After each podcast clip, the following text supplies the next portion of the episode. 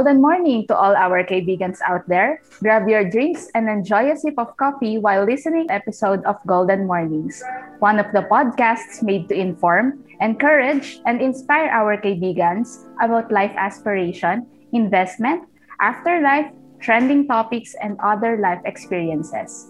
I am Anne from Golden Haven Antipolo.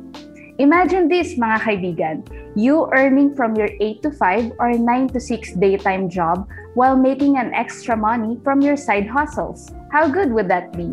So with us today is our recruitment officer, Miss Patty Lu. Golden morning, Miss Patty. Golden morning, Anne, and golden morning to all our viewers and listeners today. So actually, Anne, I love this idea of making more money aside from the mainstream income, which is yung full-time work natin. Kasi we cannot deny the fact that we are earning today or what we are earning today may not sustain our family's needs, especially doon sa malaki ang pamilya or unfortunately, yung mga nawalan ng trabaho during this pandemic.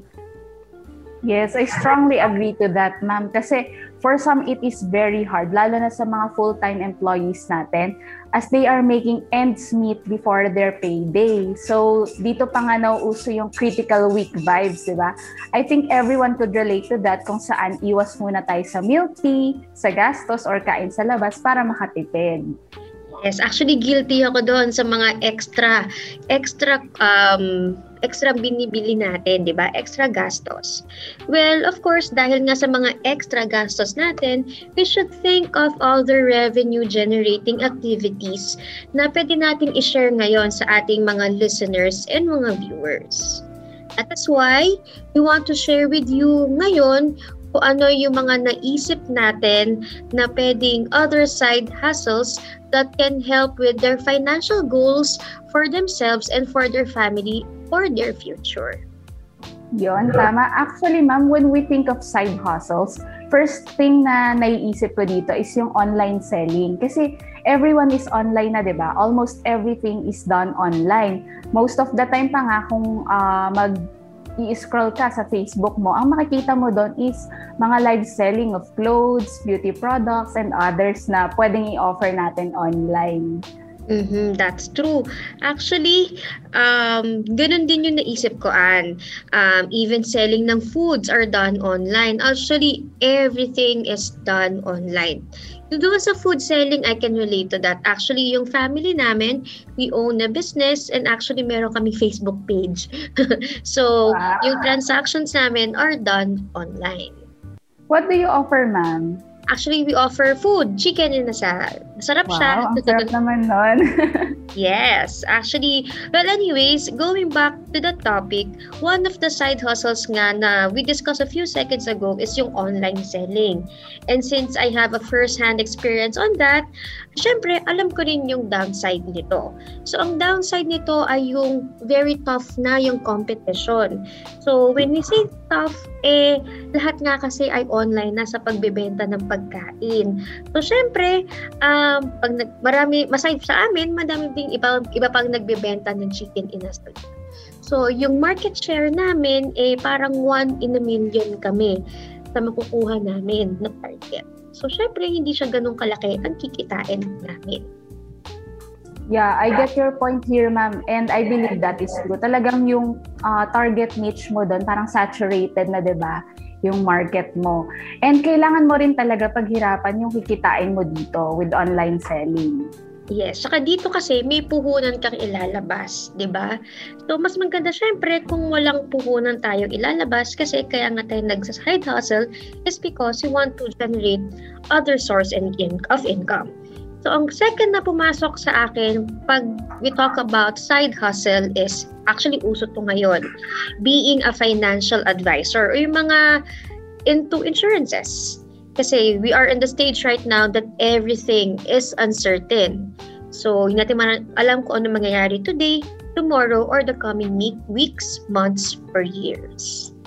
Definitely, ma'am. And I see immense possibilities for this kasi uh, during the pandemic, uh, people realized the financial mistakes they committed and might not be proud of that.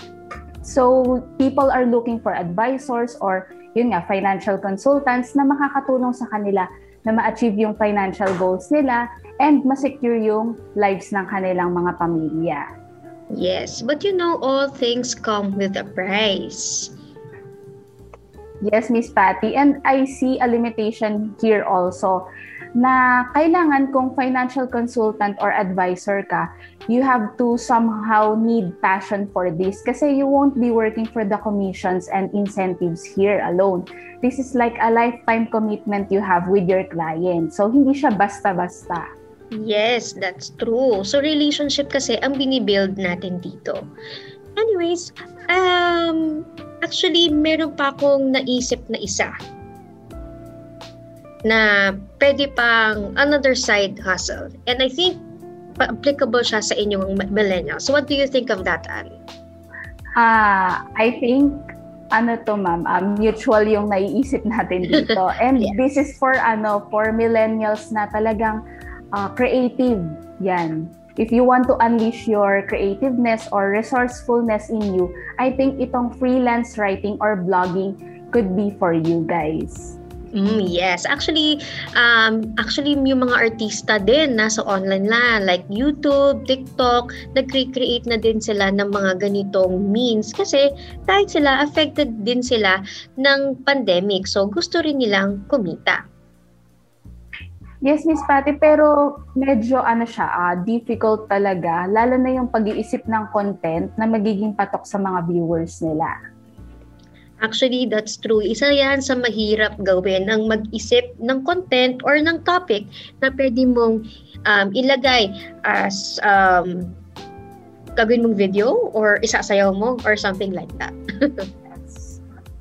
But anyways, aside from being an online seller, financial consultant, or even a vlogger, blogger, meron pa ako isang naiisip pa na pwede sa kahit sinong tao for as young as 18 years old or as young as heart, young at heart na 80 years old, ito, pwedeng pwede to sa kanila.